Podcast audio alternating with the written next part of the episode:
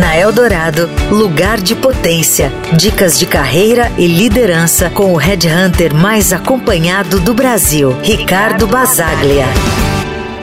Quando falamos em profissionais que se destacam e são desejados em qualquer equipe, frequentemente mencionamos o brilho no olho como uma característica desejada.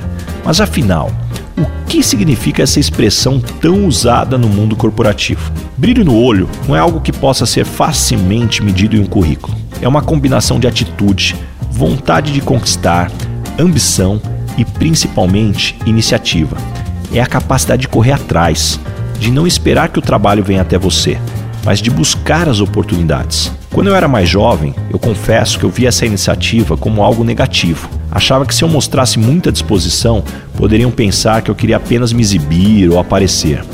Mas com o tempo eu percebi que as melhores oportunidades chegam primeiro para quem se mostra pronto e disposto. Isso inclui correr riscos, pedir uma chance, se comprometer, tomar a iniciativa de resolver problemas, independente de saber se a solução será fácil ou se o final será feliz é a resiliência de enfrentar desafios, sabendo que, no final das contas, a experiência adquirida já valeu a pena.